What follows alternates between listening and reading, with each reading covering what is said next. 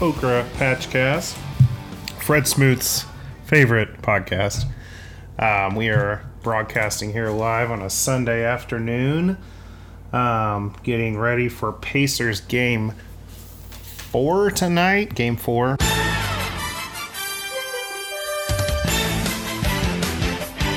Pacers game four tonight. They uh, took a 2 1 series lead on Friday night. I think it was because I was in attendance, thankfully. Um, we are going to probably talk about the NBA today, talk a little bit baseball. Um, I don't know if there's much wrestling left to talk about. No, I think we've kept yeah. covered all the wrestling for a while. it's been my wife's least favorite part of the podcast. She uh, she, she asked us to skip through the wrestle stuff whenever wow. we talk about it, but what can you do? Can't make every listener happy. Apparently, we're not making anybody happy. yeah.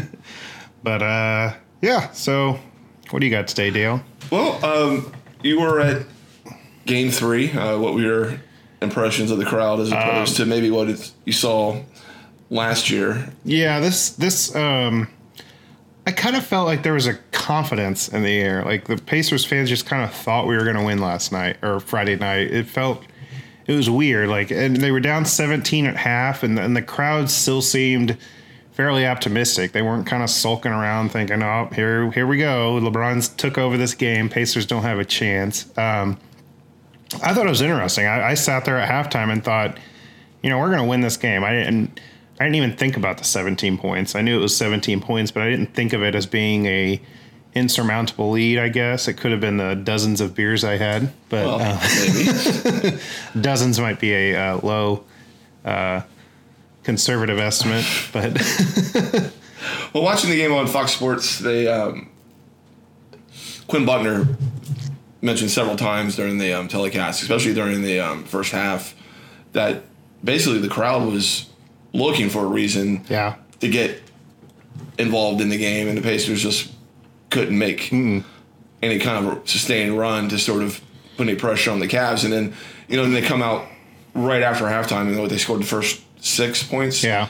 of the second half. And then, you know, um, Lue took the timeout. And then that's when the crowd really started to become more of a factor in the game, it seemed like. And then, um, and as Cleveland sort of kind of those last bit. couple minutes of the third and this opening of the fourth quarter, I think, were some of the most important minutes of that game. Yeah, um, definitely. You could definitely sense the crowd was a much bigger factor in it at that point too, yeah. and that Cleveland started to um, maybe tighten up a little bit. But I, I, also got the sense that they were uh, starting to tire out too. I mean, because it seems like they just have a very short bench and yeah and LeBron. Suppos- supposedly they're going to get Tristan Thompson going tonight, um, so we'll see how that goes. He's been a total non-factor yeah, in this I, series so far. Um, uh, George Hill is having some back inflammation, so he's questionable for tonight as well. I saw, so that's interesting. Um, but I mean, Tristan Thompson was kind of the cornerstone of that franchise after LeBron. I mean, that was LeBron's boy. I mean, he was supposedly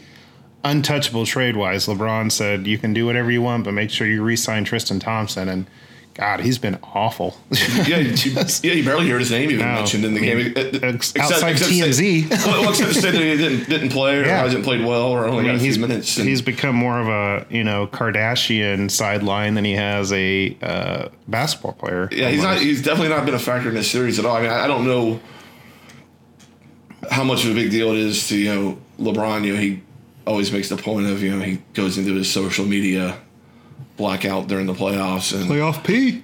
Yeah, that, that guy. we'll get to him in a minute, but um, but now LeBron, he just you don't know how much LeBron actually was. I'm going to say bothered, disgusted, annoyed by all this stuff. You know, breaking yeah. like you know two days before the playoffs started. And, you know, you couldn't be happy about it. You know, and then, and then, and then you know, if it's Kyle Korver or somebody, you know, that's actually Kevin Love, somebody that's actually productive on the court, you know, he probably is let it slide a little. But you know, when you're Tristan Thompson, you're putting up zero and zeros every night. You know, I don't think LeBron wants to be nope. any part of that act. No, and getting caught on camera, getting uh, you know sleeping around on your wife, uh, pregnant. Yeah. I mean, this, this, this is these are things that ruin Tiger Woods' career. so, classy move. yeah, and Tristan is no Tiger Woods Yeah. as far as ability or domination or.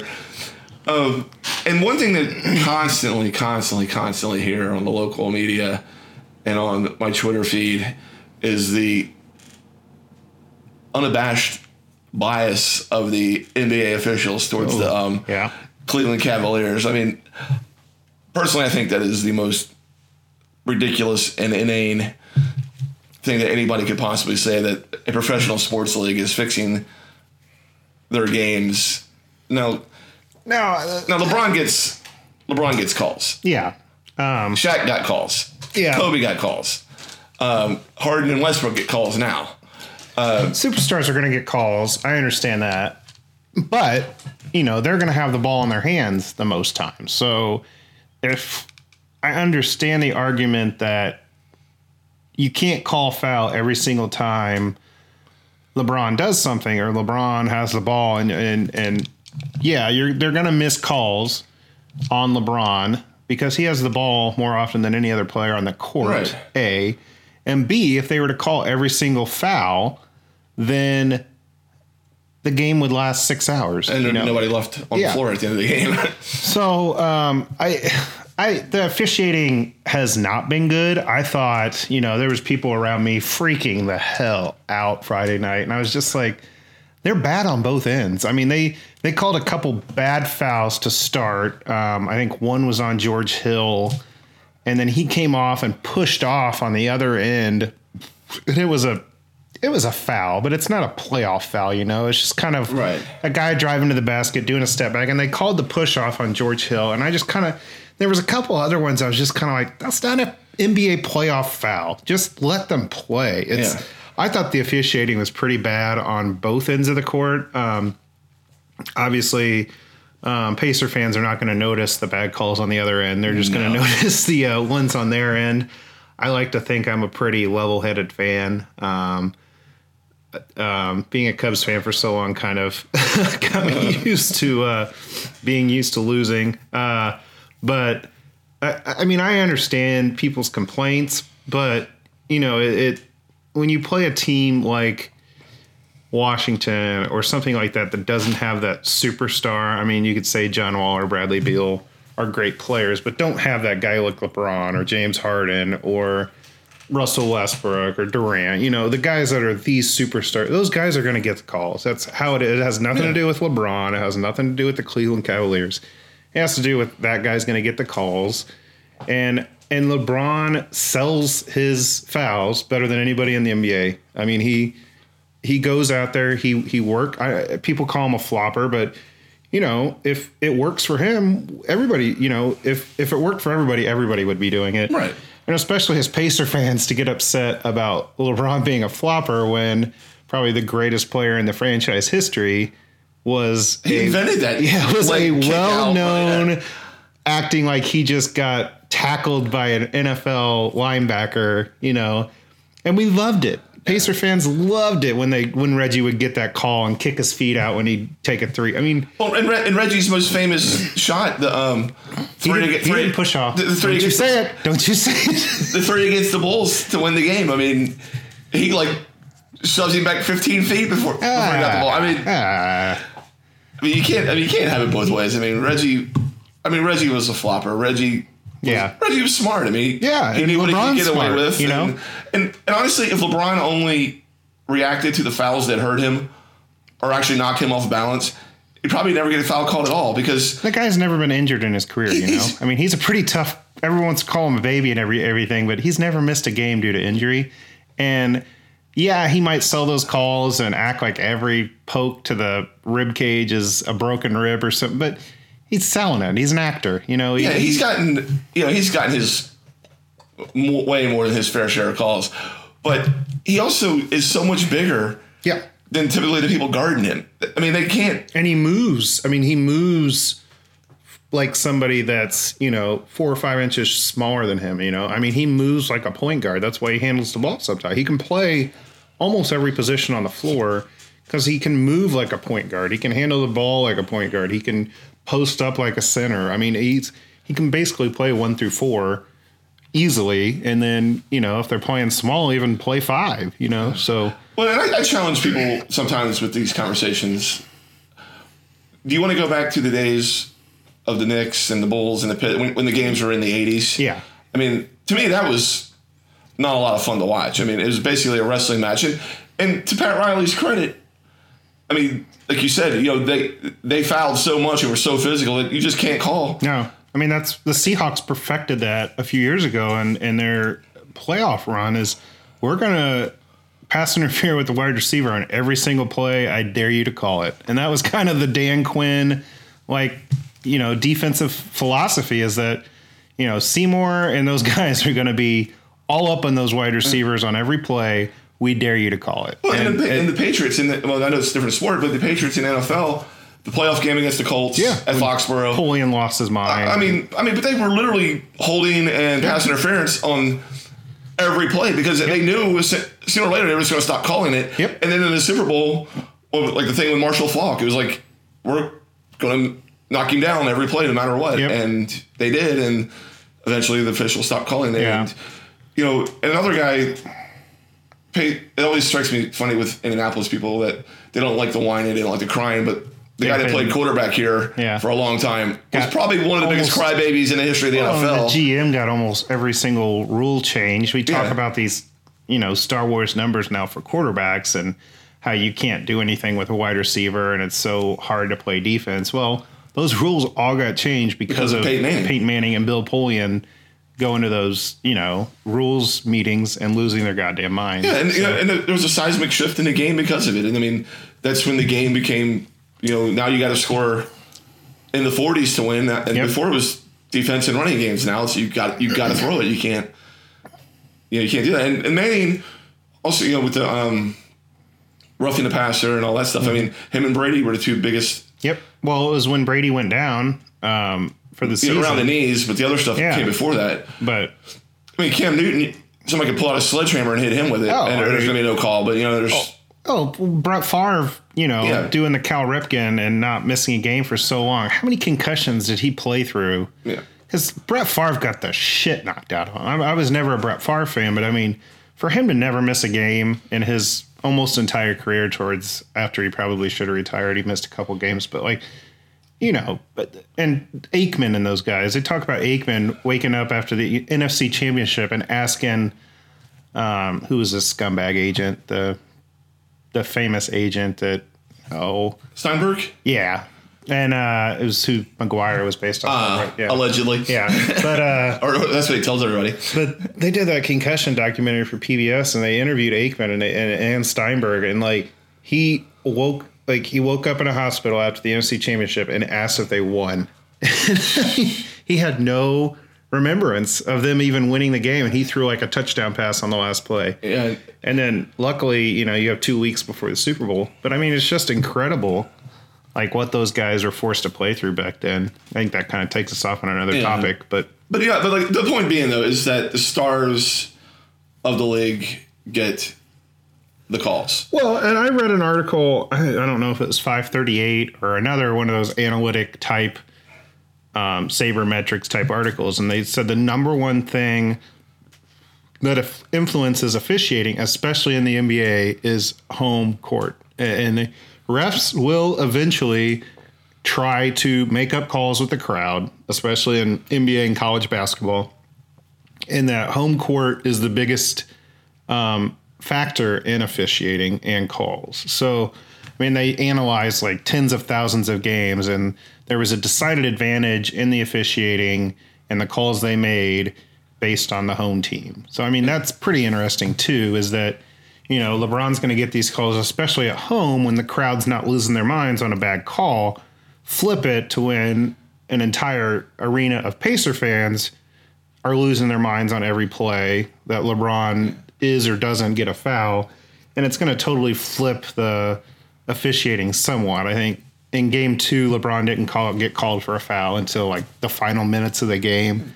He got called pretty early and often the other night on Friday. They called those quick fouls on George Hill. Um, I mean, it kind of took LeBron. LeBron didn't come out with the first 17 points Friday night, you know, so Well, imagine the Cavs come to Indianapolis in February Yeah. and full house. You know, everybody's excited. LeBron comes out and gets two fouls within the first two minutes. The same people that are bitching now that he doesn't get that he gets all the calls will be bitching because they paid four hundred dollars on StubHub for two t- tickets Yep. and LeBron played two minutes in the first half. Yep. I mean, it's just ridiculous. And the other issue is we're sitting here in the Southside Rye um, studios. Yep. And we got the big 70 inch TV rocking here. And if we wanted to, we could stop and reverse every possession of every game Yeah. and find probably two or three foul calls Oh, that don't yeah. get called. These guys are calling it best athletes in the world, top speed, split second. and you got to call it in a split 2nd Did, mm-hmm. did, did LeBron push? Was he pushed? Did, Yeah. You know, I mean, And when you're a monster like LeBron, like we said, LeBron isn't gonna, you know, move unless he wants to. You know, Yeah. he can sell a foul, but he also can sell it on the defensive end. Him just being a imposing physical presence, you know, um, on defense. So Yeah, I'd really like to. Get, I'd really like to get Scott Pollard on here. Yeah. and, and have him talk about um, his dealings with um, with Shaq.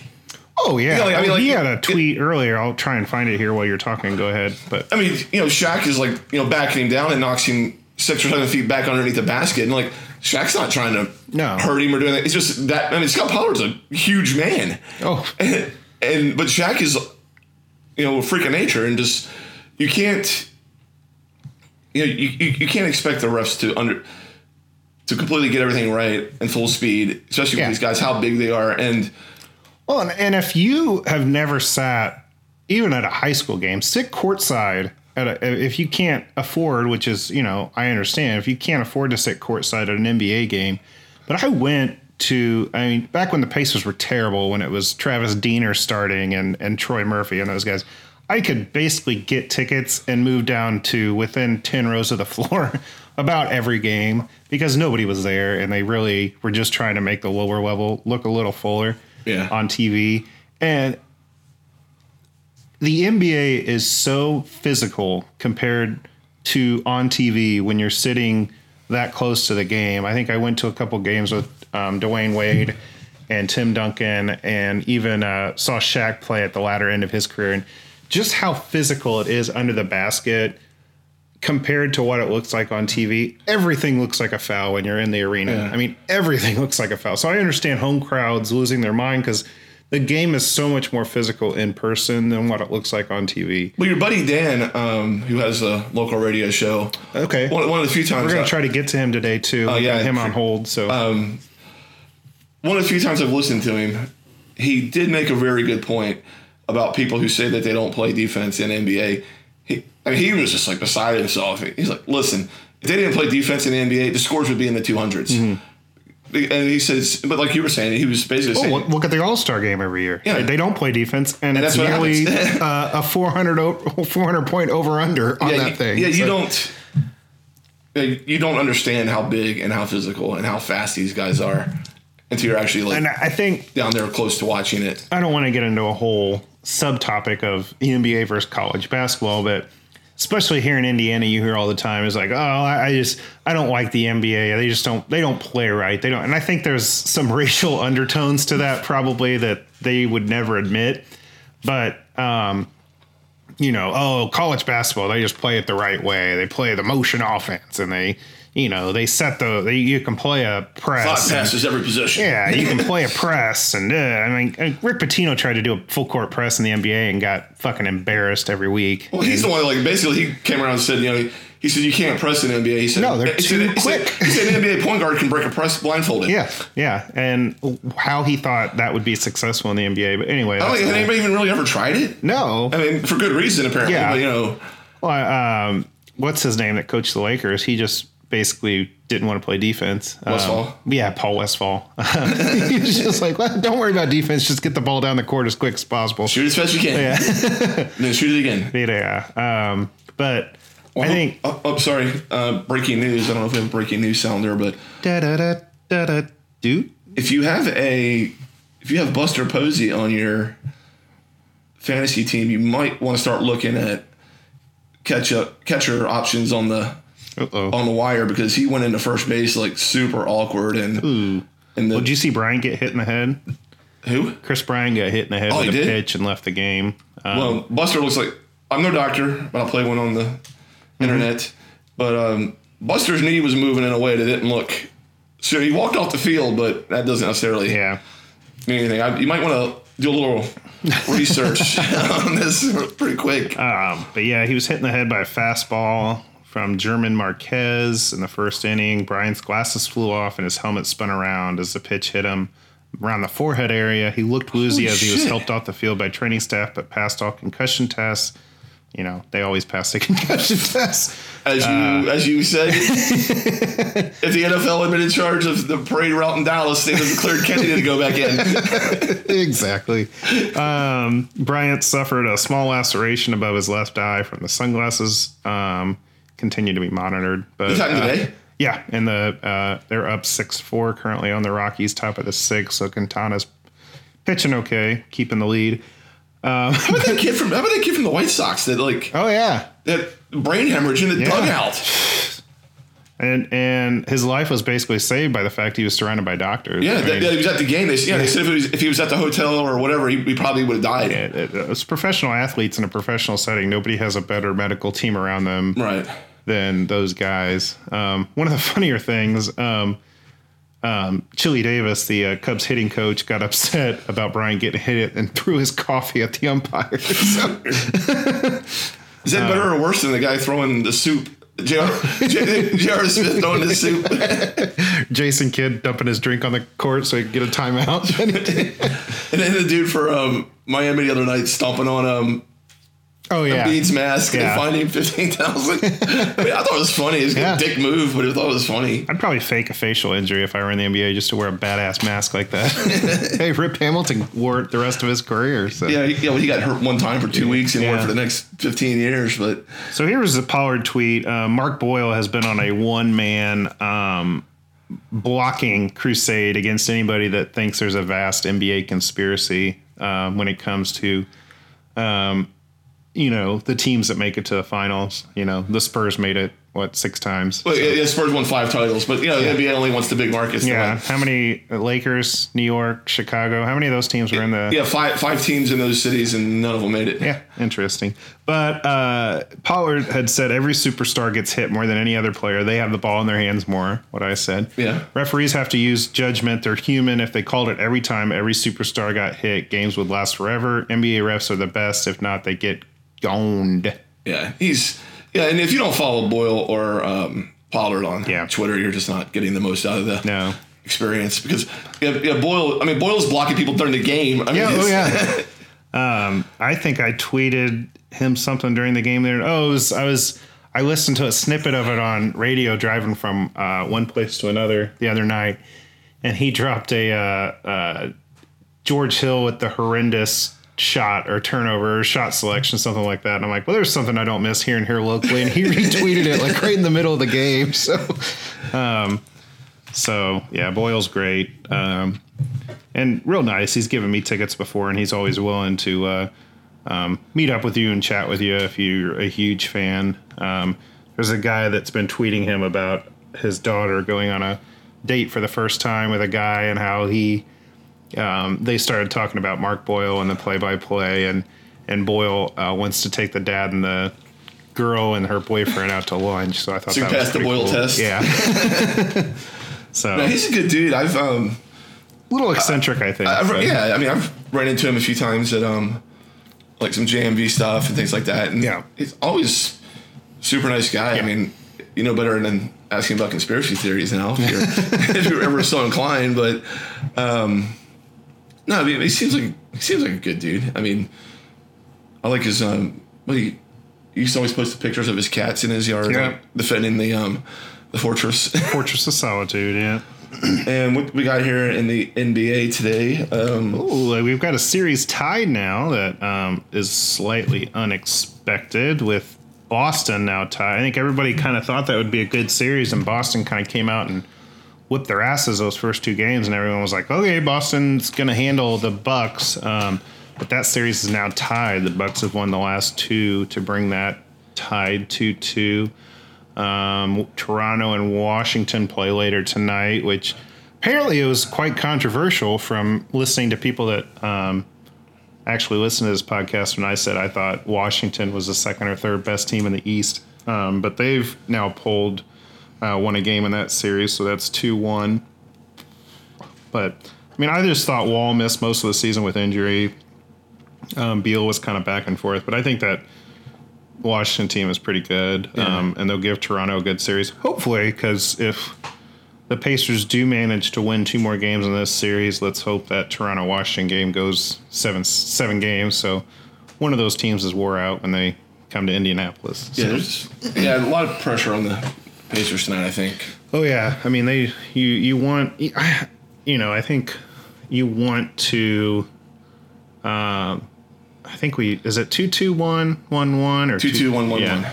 So you want to go back to Cleveland with a three one lead. I think obviously. Um, Yeah, because either way, when they come home on, if they come home for Game Six, it's going to be a must win. yeah. because you do not want to go back to Cleveland. No, not for, game, seven. No, especially if you get up three one and So lose. there's going to be a. I mean, even if they're up, well, they come back three to two,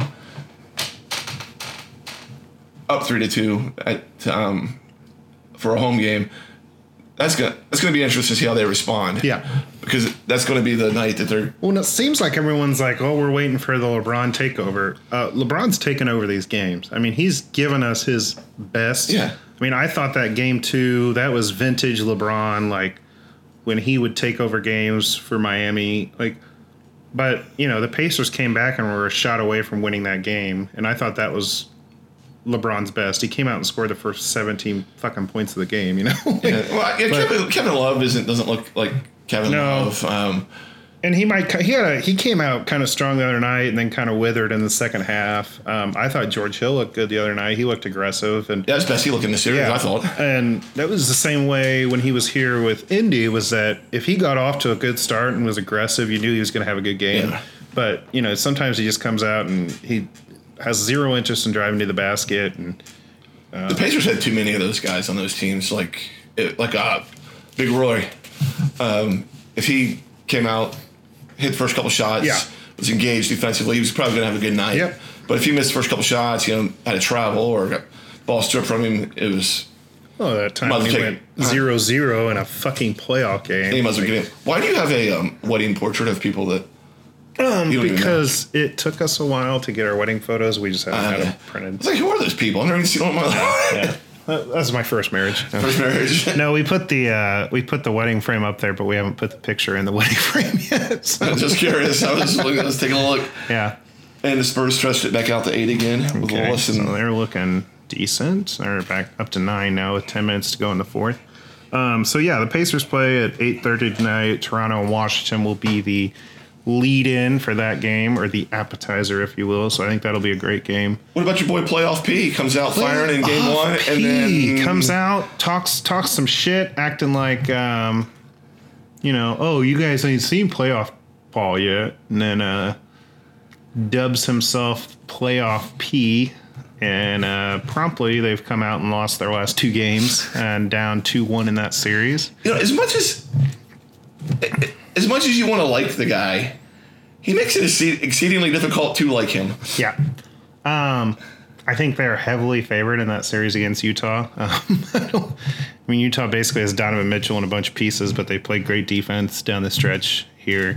Um, but yeah, them being down 2 1 and losing one of those games at, in Oklahoma City. Um, great job, playoff P. Well, he had a twenty-three and two game three. Yeah, he's ha- he's he's scored his points. I think He just hasn't done anything else. No.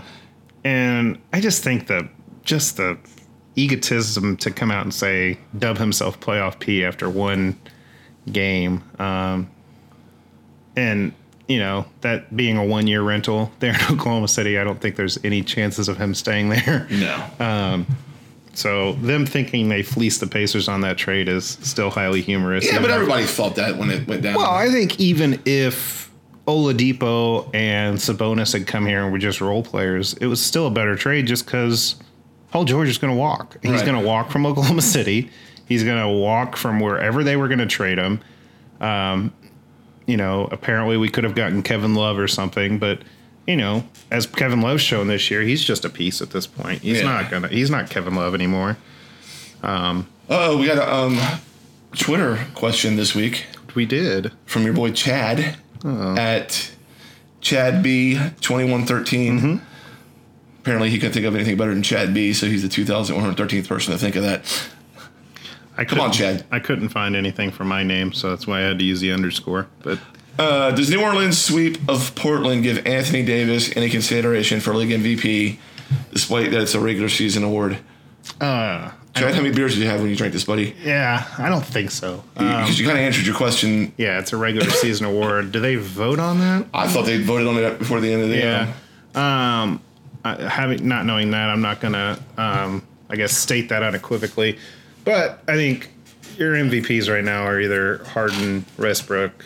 I mean, I'm sure Anthony Davis is there in the conversation. It's but yeah, to me, it's got to be Harden. yeah, Even though Uh, he does travel ninety percent of the time he has the ball, but but uh, yeah, I, I mean, I think that's the step everybody was looking for Anthony Davis to make. That okay, he gets talked about every season, and they kind of fizzle out in the playoffs every year. This is he going to finally take that next step? So I think this was the bottom expectation for Anthony Davis. I mean, maybe not sweeping, but um, I think that was the expectation for New Orleans to kind of get things done in that series pretty quickly. you know, and there is no place tougher in the NBA to play in the, the Smoothie King The Arena. Smoothie King Arena, especially. Um, I mean, hallowed Smoothie King Arena. Yeah, and you gotta be um, mindful of the rain because games could get canceled due to rain. You got you to know, deal with the elements when you get there. yeah, I mean, uh, it's not, a, not an easy place to play in front of 16, 1700 people every night. no. Uh, poor Tom Benson, rest in peace. How much? Minnesota got things done last night, so they finally Yeah. um, took a game from the number one seeded Houston Rockets. But yeah, it, Portland is a um, interesting. I'm tired. Of, I'm done with Damian Lillard. I'm, I'm done with him. I, I had almost no faith left in him at all before the playoffs started, and he completely validated my lack of faith. They just keep rolling through coaches, acting like it's, It's not the coach. No, it's not the coach's fault. I mean, they keep changing that coach. What are you waiting for the Damian Whisper to show up? I mean, it's not like it's like coming down the road anytime soon. Yeah, I don't know. I don't know if you could go dig Red Auerbach up and make a difference with him, but he's um yeah he, the guy is. And, and I'm not blaming. I mean, I'm not blaming Damian Lillard. It's not his fault they lost the series, especially in four games. I mean, there's plenty no, of they have nobody on the inside to compete with that Boogie and Anthony Davis yeah, and combo. you, you gotta. I, I don't know. There's just not enough good players on that team. The times I've seen them, they look they look easily rattled. They look, Yeah. and he doesn't seem like the type. He seems like a Paul George 2.0. He's like pretty good. Look at me kind of guy, you know. Well, that was the thing too. Going back to the officiating thing, is I think that was one thing that drove Pacers fans nuts here. Is that Paul George wanted those superstar calls. He complained about it constantly, and Well, you're not a superstar, none. Yeah, you're not a superstar. And he acted like, well, I'm not a superstar because I play in Indiana. No, you're not a superstar because you're not. Um, just not at that level. You kind of cower down every time in the big moments, especially against LeBron. So Well, game you know game four closeout game. C.J. McCollum has 38 for the Blazers. It's and, a good backcourt. And Damian Lillard has 19. Yep. I mean that, that's completely opposite of you would hope or expect things to go. Game three, you know, you know, game four, you know, you're down three. Oh, you, series is pretty much over. Game four, you know, he comes back. He's got 20. You know, and that's he's not even. A, but he's. He wants to be the superstar of the team, mm-hmm. but he can't even. You know, It's like he wants to be a superstar, but not a leader. he, he it's can't. like he can't impose his will on a New Orleans Pelican, a New Orleans Pelican team in Game Three Yeah. of a first round series. And that's kind of Pacers have gone through that for a long time. They had these great players that just didn't want to be leader. I mean, Jermaine O'Neal was honest about the fact I don't want to be a leader. Like I don't want players looking up to me. He's like I just want to go out and play. And I think Danny Granger kind of tried to take on that role for the Pacers, but um, I think he was just kind of a stat stuffer on some terrible teams. Yeah. Um, I always liked Danny Granger. Yeah, he was a pretty good guy on a, on Yeah. really bad teams. Um, and he was a fairly low. I mean, it's not like he was a top ten pick or something. I think he was like 14th or something. Yeah. But I mean, it was a good find. And um, but yeah, Pacers have kind of always lacked that leader, and I think Oladipo is all about taking that role. Like he wants this to be his team. He wants to take on that leadership role. He wants to be a great teammate, which is something that I think LeBron has really excelled at. Um, as opposed to Michael Jordan, because you kind of read stories about Michael Jordan not always being the greatest teammate, but what, punching Steve Kerr in the face? Yeah. But uh, I think everything I've ever read about LeBron James is he's he's willing to mentor these other players and help Yeah. them out, and and maybe that's just a, a mental thing on the court that if they look up to him, maybe you know Yeah. they can't come at him with everything they have. But Well, I think, and I think with his own guys too. I think I, I don't know if these, some of these guys like Paul George and whoever are smart enough to realize either that you know, hey, if I lead my teammates and I help them and I help them grow, this is going to pay off for me down the road in the Yep. playoffs. You know, they're not going to shy away from the moment if you, or they, I'm not going to jump their ass if they make a mistake because. You know, I'm going to need to count on them later. yeah, um, we want to talk about baseball. Um, talked about Bryant. We talked about um, had a no hitter last night. Yeah, no hitter. Guy first um, guy from Indiana, I think, since Oh, like first- nine- fif- oh, wow. 1956 with Don Larsen. So, uh, um, yeah, first guy born in Indiana to have a no hitter since 1956. Um, postponements continue to be the story around baseball. Um, they have passed the record for early season weather related um, postponed games. Um, so if you want to keep uh, choking that turkey on global warming, um, I don't think there's much evidence anymore to uh, suggest otherwise. But Well, you know, we got to make sure that we um, ignore anything that's even remotely related to science or you know, yeah, it's just weather. you know. Logic, It's yeah. just weather. yeah, because you know, weather and climate are the same. Ninety-nine point nine percent of scientists agree, but the ones backed by the oil companies, they they tend to disagree. So, Yeah, like the um, the moonshot guy that was going to make the oh yeah, the flat Earth. Yeah, flat earther make, make the um, make everybody believers in the um, flat Earth theory. Um, of course, the Orioles are Hmm. worst team in baseball. Um, Yu Darvish is, um, if we want to wallow in our respective teams' uh, um, sorrows right now, Yu Darvish has not looked good as a Cub thus far. He was uh, no hitter through three and two thirds last night. three and two thirds last night, no hitter, and then Then the wheels come off. it was all downhill from there. Wait, he even caught a break in that, um, and they, they chased him because he, um, Yeah, he got two outs, and then the ball bounced out. At least scored- three runs would have scored there, I think, and only one, One. ended up scoring. So they still had the lead um, because the ball bounced out for a ground rule double, um, and then couldn't get the pitcher out. Uh, Yeah. Walked the pitcher, the base hit up the middle, and it was, and it was on and then point. it was just base hit after base hit after base hit. So so basically, they figured out the formula for beating the Red Sox. You basically have to no hit them. yeah. So Um, if you can get them to not get on base, you have a chance to beat them. I think Red Sox had won 17 straight, 17 and 1, I think they were, something like that. seventeen, because they started out nine and one, and then they won eight in a row. I think or something. I don't know. Yeah, like, they're 17 and 3. So going into that no hitter last night, they were 17 and 2. Yeah. So, um, so pretty impressive start for the Red Sox and their new manager. Um, Astros are rolling still. Matt Harvey got his fat ass moved to the bullpen final.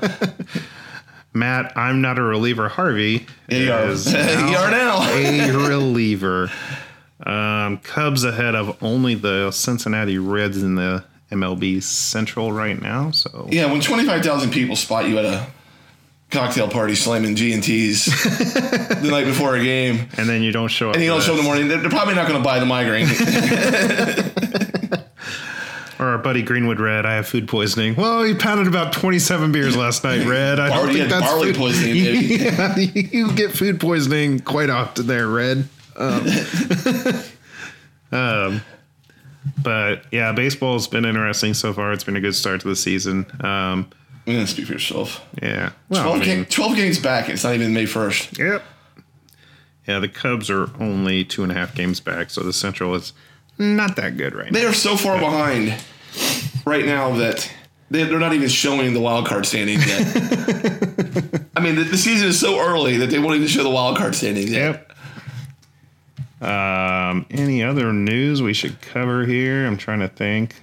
Anybody trying to take a moonshot this week? No, Um, no flat earthers booming off into the sky. Um, we got any? Um, big shout out this week to um, the school I teach at. Um, had some transportation issues with a field trip. Um, the district that had originally um, approved the budget for the transportation to a zoo trip um, that they had fundraised for came in last week and said they were not going to fund it. Um, I put the um, bat wait minute, wait a light- minute. The, the school district raised the money the to fund the school trip. raised the money to pay the zoo for the trip. paid the zoo, and then um, IPS had originally approved the transportation costs and then denied it due to budget costs. So, Hey, but we got a balanced budget and yeah, my man Mitch, yeah, as our roads are in, uh, yeah. Here are these here are these budgets being balanced on. Yeah.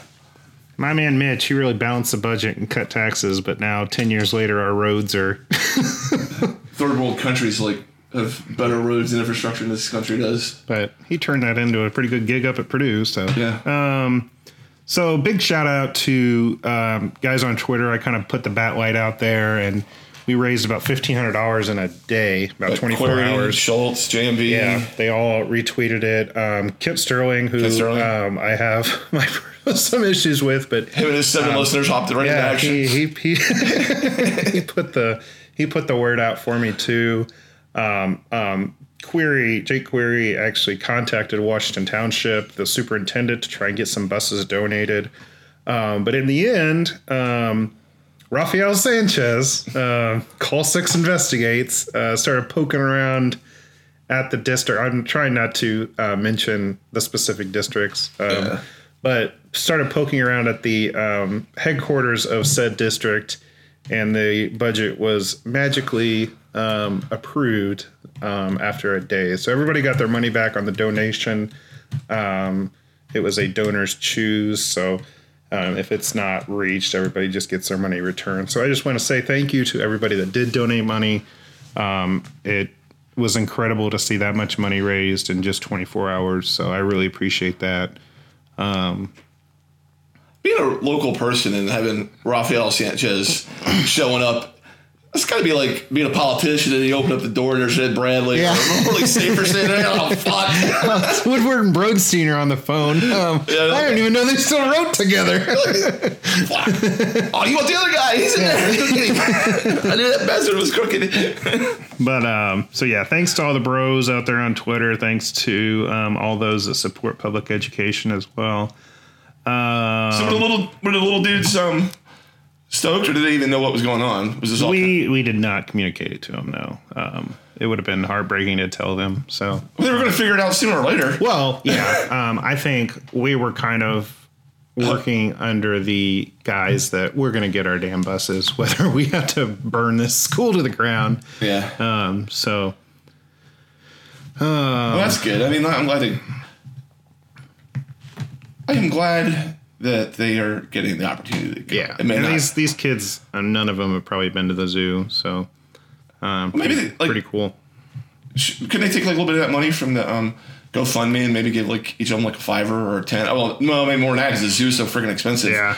But- Just don't get on the uh, monorail. Be on there with Schultz. um, but no, like give them like, shit. You probably have to give them each fifty. They buy lunch. Yeah.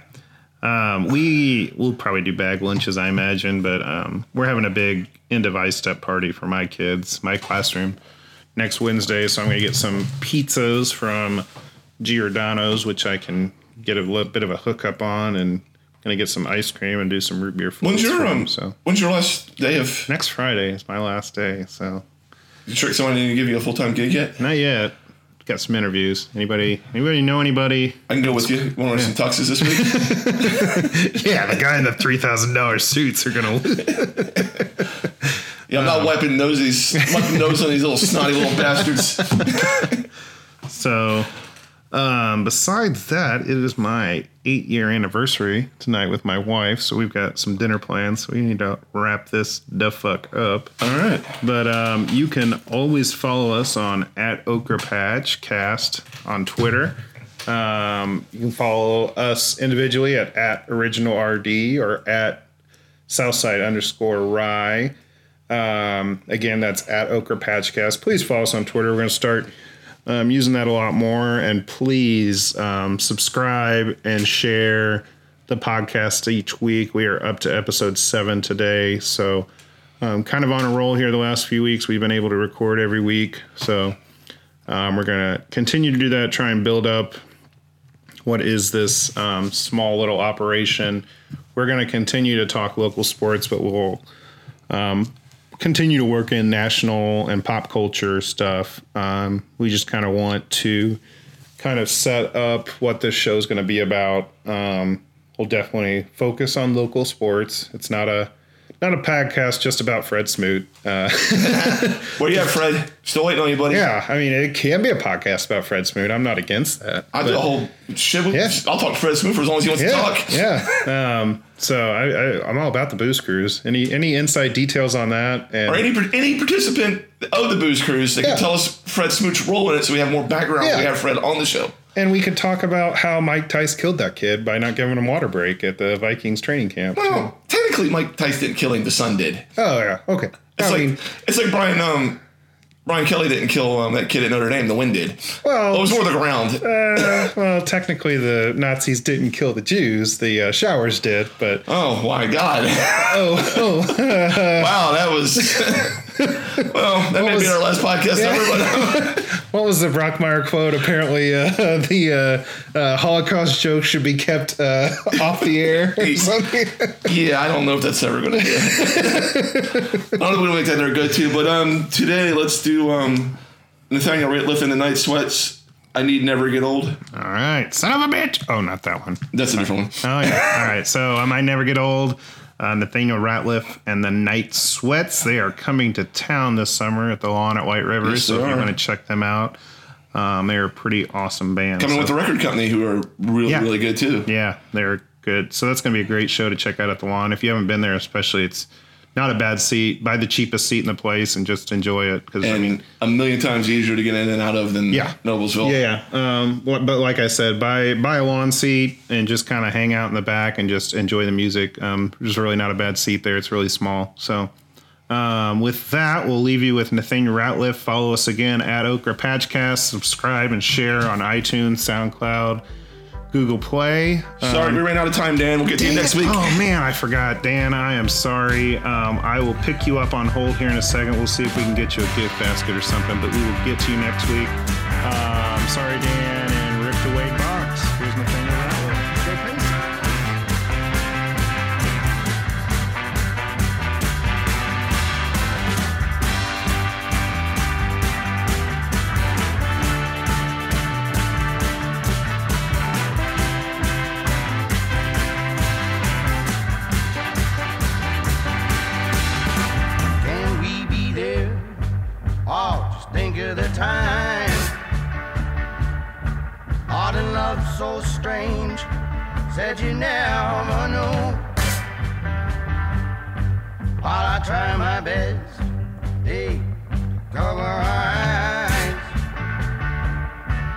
It's a common way to blame and hide the truth. I know that some will say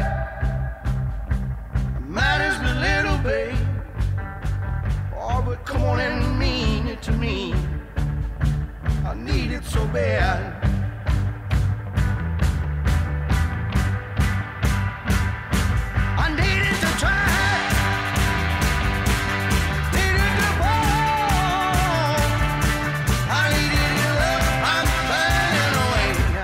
Never get old.